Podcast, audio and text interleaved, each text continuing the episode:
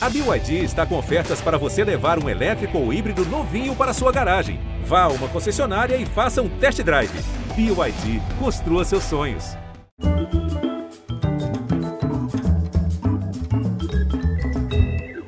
Olá, boa noite. Que alegria ter esse meu amigo hoje com a gente. Ele tem mais de meio século de experiência profissional nas costas, mas insiste até hoje em dizer que não sabe por que virou ator. Os palcos, as câmeras, os colegas, os espectadores, todos sabem. O cara é uma espécie de centro de gravidade, equilibra o todo, dá solidez e permite a leveza.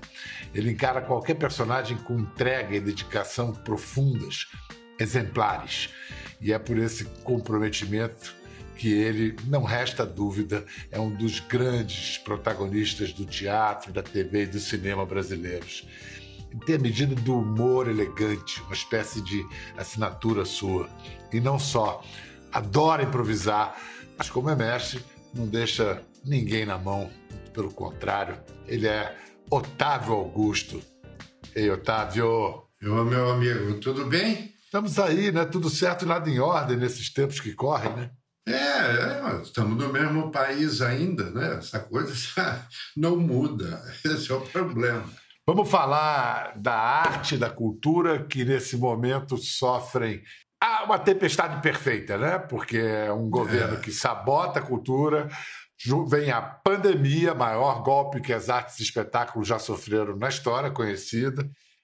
Então, você está fazendo novela, né? Você está trabalhando. Não, eu estou fazendo uma novela das sete, não é? Salve-se quem puder. É um título é, nome... perfeito para agora. Né? Bem a propósito. É, é ótimo. Esse salve-se quem puder. Nós estamos nessa.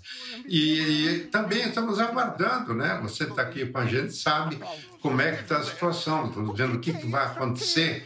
Quando eu falei meio século no início do programa, é meio século sim, mas é porque meio século fica né, impressionante. Mas botando em, em números, 54 produções de teatro, 90 novelas e minisséries, 78 filmes, mas sempre se renovando, sempre se renovando.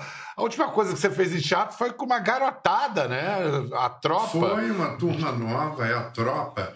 Quer dizer, isso é uma, é uma proposta até, não da tropa, mas de participar com esses grupos jovens. Eu, já as pessoas não estão podendo mais produzir e tal. Então, junta-se uma turma né, de alunos da escola, ou então de iniciantes, no sentido de não ter feito muita coisa, e essas pessoas se juntam com outras também que estão na televisão, estão em, outro, em outra área de trabalho. A peça ainda dá para assistir, né? A gravação da peça foi para está online. Vocês não encenaram está. online, mas tem uma gravação que você pode ver. Exatamente. Tem a gravação e você pode, nesse sistema online, ver a hora que quiser e tal. E a peça foi muito sucesso. Fim de ano na Torre Eiffel. Aquela coisa toda, certo, mais feita. O Otávio começou a carreira como ator no Teatro Oficina, em São Paulo, nos anos 60. Verdade, Otávio, que você esqueceu o texto na noite de estreia? Esqueci o texto inteiro, tá? É porque eu tinha um personagem, inclusive, que não tinha, graças a Deus, uma participação muito grande. Né? Mas ali era uma turma fantástica, Kuznetsov, não é? o Fernando lá da Oficina, também um dos fundadores da Oficina, Zé Celso. Então, ali a gente tinha situações incríveis. Eu esqueci o texto, eu não lembro direito o que foi. Parece que foi uma entrada do Abrão em cena e que não deu certo. Assim, ele entrou meio correndo fora da deixa. Então, aí a espada dele juntou no cenário e começou a puxar o cenário inteiro. Aí você fica querendo inventar, salvar uma situação, aí você esquece o teu texto. Eu fiz um, um teste na oficina que eu li na, no jornal, acho que era Folha, falei, ah, teste no Teatro Oficina para, para, a morte do imortal, do Lauro César, que era perto. Aí eu fui lá, tal hora, me apresentei ao Fernando Peixoto, falei, ah, vamos lá, vou fazer um teste com o senhor, vamos embora. Fui, aí me liga o Fernando Peixoto, falou, Otávio, Vem para cá, ensaio hoje, duas e meia. Falei, pô, cara, como ensaio? Vem para cá, eu falei do seu teste para o Zé Celso, e o Zé Celso mandou você vir para cá. Sabe, eu cheguei lá, que papel? Não, sem preocupe.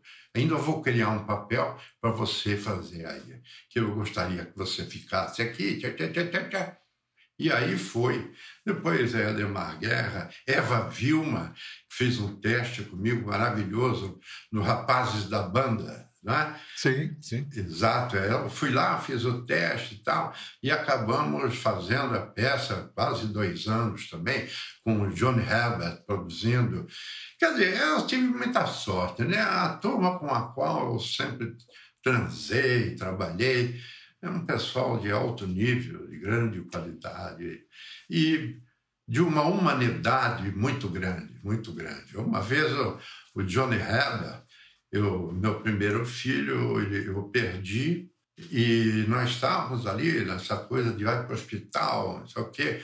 E aí no hospital ele tinha que ficar lá um mês, tal. Era uma coisa complicada e muita grana, né? Aí vendi meu carrinho, que um ajuda aqui, outro ajuda lá, e fomos aí e tal. E o Johnny Herbert foi, fez uma coisa muito de irmão, sabe? Não é irmão, não, irmão não faz essas coisas. De amigo, sabe? Falei assim, Otávio, eu consegui na Tupi quatro passagens de avião porque você vem domingo e volta na quinta de manhã para nós. Você não, você vem de ônibus, vai de ônibus, não. Arrumei quatro passagens, tá? E essas são suas. Você vai e volta de ponte aérea. Oba, né? É, é, né? Uma coisa muito especial. Vem cá, vou mostrar uma foto de um momento muito legal da tua carreira. 72, vamos ver essa foto. O amante de Madame Vidal, Madame Fernando é, com Fernando e Fernando. Foi um grande sucesso, né, Otávio? Foi, aconteceu o meu grande encontro aqui.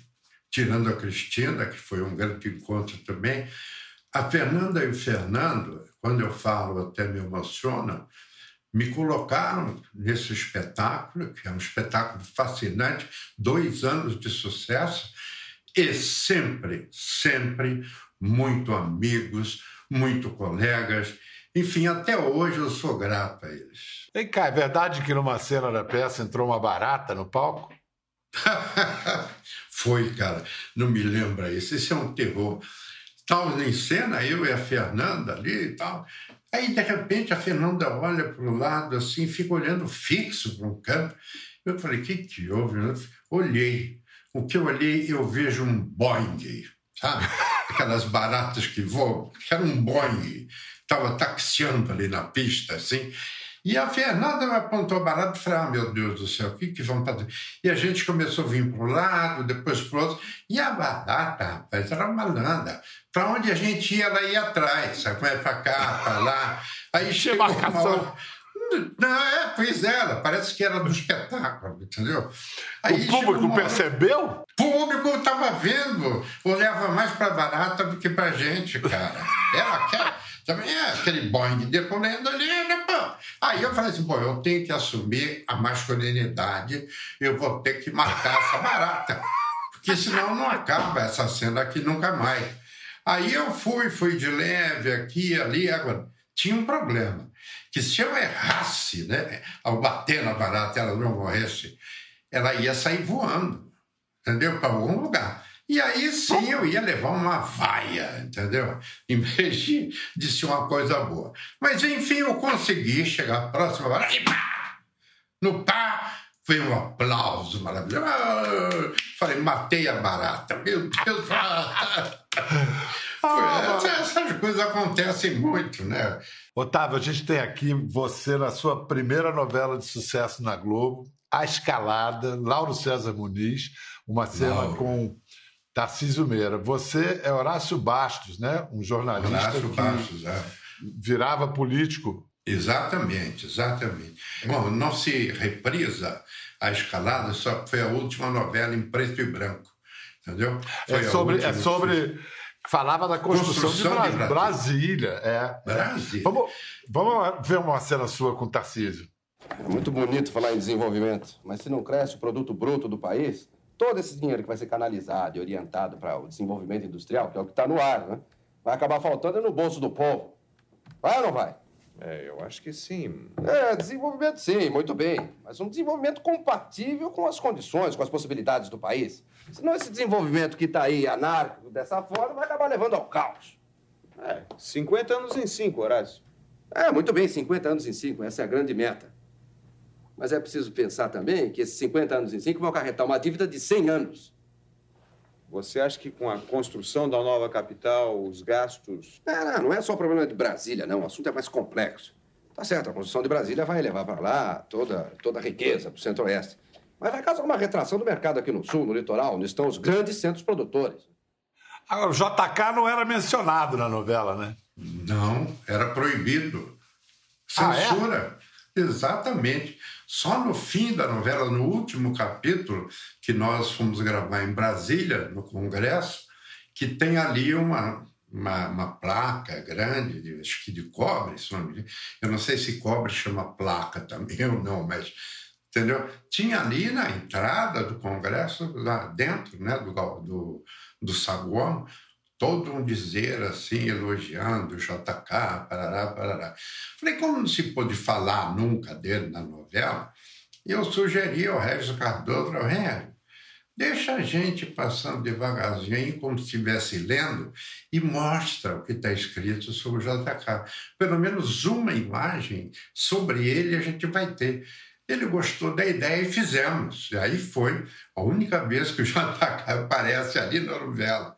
Entre outros retratos do Brasil que você ajudou a compor na televisão, vamos falar de uma novela que o Agnaldo adaptou de Agnaldo Silva adaptou do Jorge Amado, em que, parecido com o que você falou para o Regis Cardoso na escala, vamos passar aqui esse tipo de dica que você dá para o diretor e para o autor, é uma marca sua. Vamos ver uma cena de Tieta e aí depois você vai nos contar como é que você chegou à composição do Marcelino Piton. É, será que o plano de Ascânio está começando a dar certo, hein? O senhor é contra, doutor Marculino? Eu não sou contra, nem a favor. Aliás, muito pelo contrário, não é? O senhor sabe, tudo tem os seus prós, seus contras, não é? E eu não devo tomar partido. O senhor prefere ficar em cima do muro? Olha, eu prefiro ficar equidistante das duas partes, não é? Eu sou um advogado e devo estar preparado para atacar ou defender a parte que me contratar. Mesmo quando o senhor achar que essa parte não está com a razão? Eu sou um causídico, seu Gladstone, não é? E lhe digo mais, viu? Eu não acho nada, mesmo porque sequer estou procurando, não é? Hum. Áquila não capte moscas. Águia não pega moscas, viu? Ma bonis nocet qui malis arset. Prejudica o bom quem poupa o mal. Você quer dizer que o senhor é versado em latim, não é? Vanitas vanitatum homini vanitas. Vaidade das vaidades. Tudo é vaidade. Vinte, tio! Omnia veritas, a verdade vence tudo! Ad impossibilia nemo tenetur. Ninguém é obrigado a fazer o impossível. Abialio, expectis alteri quod facilis. Espere dos outros aquilo que você fizer a eles. E o senhor, nossa te ipsum, conhece-te a ti mesmo. Occhio non scio me, ni elixire. Eu só sei uma coisa, eu não sei nada. É, eu só sei que nada sei é a tradução correta. Parem com isso! Consumatum est. Age, coage. Age, coage. Viu o que fizeste? Mas chega! Oh, meu Deus! Que farra, hein, você? Você e Paulo, mas que delícia! Que, que coisa linda! E tinha uma coisa que eu conhecia de, de advogados tal, até por ter traba- sido da diretoria do sindicato, a gente tinha essa coisa do advogado tal, e a gente lidava muito com eles. Então tinha uma coisa que eles me contaram que eu falei, ah, eu quero usar nisso aqui. Né? Era o cara que o juiz odiava aquele advogado que chegava assim e falava assim: data venha, meritíssimo, data venha. Tinha um juiz que odiava, mandava o cara sair da, audiência, tudo, porque isso era coisa imbecil, burra. Aí, bom, eu falei. Um dia lá eu falei, não, data vênia, não sei o quê. Aí o Paulo não teve perdão. O Paulo decorou aquela coisa toda, ele procurou na casa dele, e cheguei lá e ele tá com o negócio em cima duas, três falas que ele dava. Aí no outro dia a mesma coisa, mas eu já tinha decorado algumas outras falas, entendeu? Porque eu vi que ele malandragem dele para comigo, pô, e foi, foi maravilhoso aquilo lá. Vou mostrar mais uma cena de contribuições suas para a construção dos personagens que vai além da, da contribuição de um, de um ator que não se envolve tanto quanto você se envolve. Foi em Vamp. É um vampiro inédito na história da Transilvânia. Não, é o seguinte, bicho, eu tô querendo mostrar uma coisa para você. Uma coisa? É. E que coisa é essa? É... Olha aqui, Augusto César, é uma coisa que então vai mudar a sua vida, viu? Ah, não diga. É mesmo? E que coisas são essas, Matoso?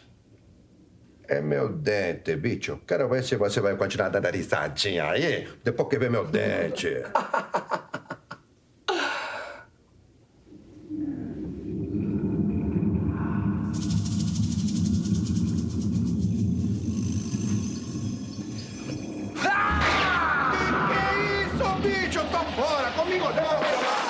o único vampiro banguela da história Exato. da vampirologia universal.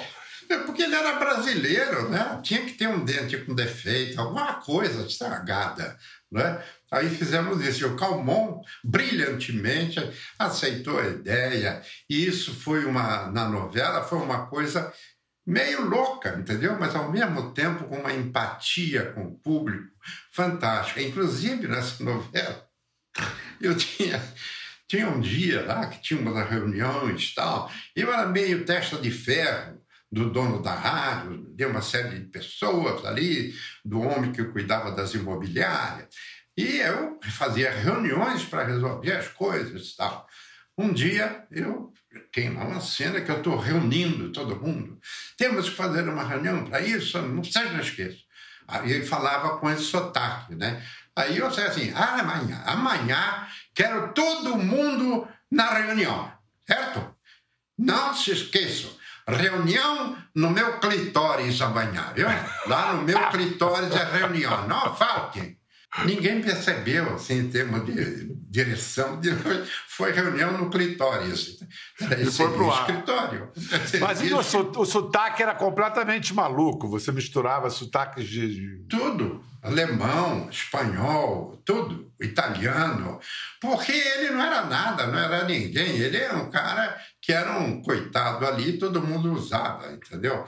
Então ele usava essa coisa para não ser descoberto. Porra. Né? Aí é que ele seria mais com menos tempo descoberto. Otávio, reza a lenda que você estava presente quando o Adoniran criou esse bordão. Nós viemos aqui para beber ou conversar. É fato? É fato. Ah, o, o Adoniran ele tinha um programa na Rádio Record. Bom, lá tinha assim, Rádio Record, São Paulo e Pan-Americana, é? no mesmo prédio.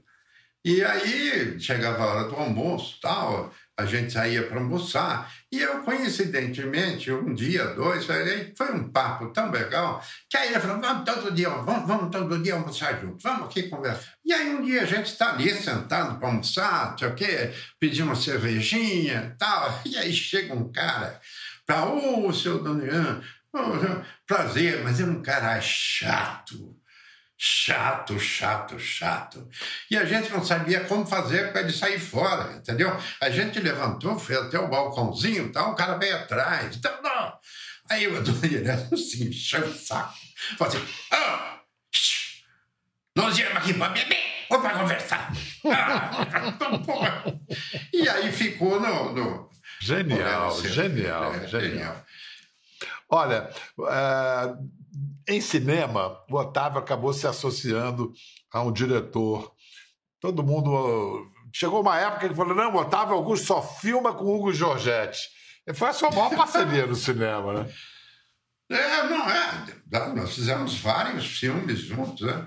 Acho que uma, cinco, seis. Né? Se bem que é maior prazer trabalhar com Hugo Giorgetti. Uma das pessoas mais amigas que eu conheço, é, um homem seríssimo no bom sentido, entendeu?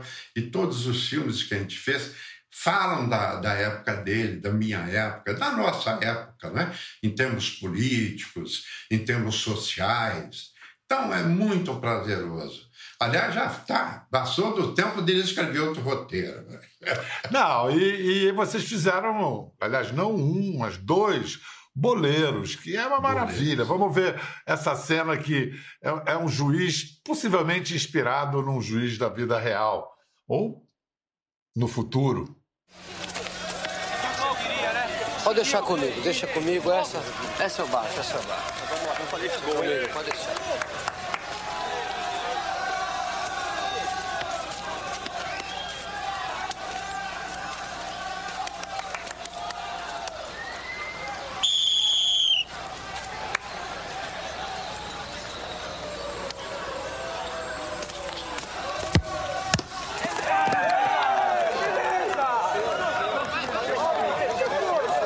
Volta, o senhor se mexeu. Vai, volta. O senhor se mexeu. Volta a cobrança. Sim, não reclama. Volta a cobrança. Bate nele, goleiro!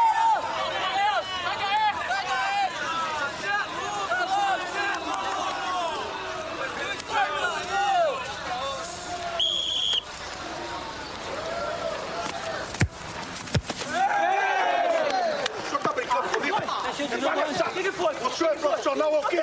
Não pode se mexer. Não pode se mexer na hora de. Vai voltar. Voltar quantas vezes for necessário. Até o senhor aprender a respeitar a regra. Tá vendo? Some daqui você, some daqui. Quer arruinar minha vida? Some daqui. Que isso? Bate outro, isso, some daqui. Que absurdo. Bate outro. Vamos lá. Tô de olho no senhor.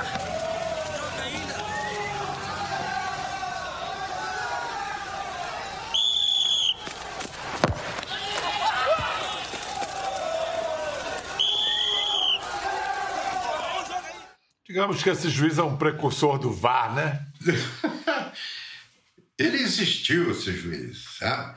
É, foi, isso aconteceu, inclusive, parece que no jogo do Juventus e um time do interior, se não me engano, né? que teve esse negócio, porque o juiz era um grande jogador, né? grande que eu digo em, em vários dinheiros que ele perdia, e ele adorava jogar. Então ele chegava e estava devendo uma grana já para a turma do pôquer ali. Então, então ele começou a se vender para o pessoal. E lá no interior, o cara do time lá fazia, não, senhor, é, é, um italiano, fez um trato com ele. Ou o time ganha, ou então o senhor morre. E foi assim o tempo todo esse filme aí. É, por que, que você diz que até hoje não sabe que por que virou ator? A gente é, talvez saiba, mas não está consciente disso, entendeu? É que eu trabalhava numa companhia de seguros, eu trabalhava com seguros de, de vida em grupo, seguro coletivo e tal. E tinha um dos corretores, né, o João Paulo. O João Paulo, ele trabalhava na Rádio São Paulo. Eu não sabia nem quem era ele e tal. Um dia ele chegou lá, falou, oh, tal. E ele falou, João Paulo, aí ficamos batendo um papo enquanto resolviam ali umas coisas. E ele falou assim: ah, eu sou lá da Rádio São Paulo. Eu falei, você não quer, não quer tentar um dia lá a rádio e tal? Falei, ah, cara, quem sou eu? Nem sei, nunca entrei numa rádio. Fui para lá, encontrei com ele e ele me levou lá dentro da rádio, apresentou as pessoas e tal. Aí, quando eu menos espero, meu filho, já estou lá dentro aí gravando a cachê um monte de história. O Jerônimo, Herói do Sertão, essa coisa toda eu fiz lá. Foi muito prazeroso, sabe? É uma turma que até hoje a gente faz questão de se ver, se falar. E, e aí você, através a partir desse início, você a voz é, pra, é muito importante para a tua composição de qualquer personagem. Otávio, Cristina está aí? Está linda. Ela pode, pode vir aqui dar um alô para gente? Não Cristina, sei, ah, chama ela. Ah, Cristina Mures, atriz, esposa vou, do Otávio. Essa Oi, conhece. Pedro, tudo bom? Oi, Cris. E aí, querida? Essa entende de Otávio, viu? Essa. Cristina, qual é o melhor Otávio Augusto de todos, hein? Ah, eu, ah, é muito difícil. Ah, é, todas as fa facetas dele são incríveis, assim. É, é uma pessoa correta, é uma pessoa generosa, de uma generosidade incrível, é um muito amigo, é um profissional seríssimo, é um ator que não precisa nem se falar, é um ator, um ator fantástico e é, realmente fica difícil. É um, um pai é, amigo, interessado, é um avô cuidadoso. Não tenho o que dizer o que ele não é. Só é vocês. Só isso. vocês dois, Cris, como é que vocês se conheceram? Trabalhando? É, é, foi trabalhando. Quer dizer, a primeira vez que nós nos vimos foi no sindicato, mas a gente nem, nem tinha recordação disso. É, e depois foi, nós fizemos um espetáculo junto, Mulher Melhor Investimento, né? E nós ficamos muito amigos. E aí a gente foi ficando amigo, amigo, passando tempo, amigo, amigo. Aí a gente um dia percebeu que não era mais só amizade, que tinha uma coisa muito maior e tal. E, e foi uma evolução da, da relação, quer dizer, não foi uma, uma, uma coisa assim de, ah, vamos é, namorar, vamos nos conhecer, ou paquera, não, foi uma coisa de, de entrosamento de duas pessoas e a gente viu que era maior do que amizade. Sabe que essa eu acho que é a melhor maneira, viu? Imbatível, porque a amizade é, é, é a forma mais sublime de amor, né? Então, um amor que começa por, por uma amizade. Então, os dois duplamente vacinados? Duplamente vacinados. Duas vezes. Eu também, já e, tomei as duas. estamos protegendo o nosso neto que mora com a gente agora. Então a gente está vacinado, mas ainda está preso porque ele é mais jovem e a gente tem que proteger ele, né? Porque agora a gente sabe que o vírus não está encontrando caminho nos mais velhos, está indo para os mais jovens, né? Então a gente está aqui protegendo ele. Cris, muito obrigado, viu, é, pela participação. Otávio, saudade aí de te abraçar, fica bem. Muito obrigado. Obrigado, Cristina. Obrigada a você. A gente fica por aqui. Até a próxima. Ficou curioso para ver as imagens do programa? É só entrar na página do Conversa no Globoplay. Tá tudo lá. Até a próxima.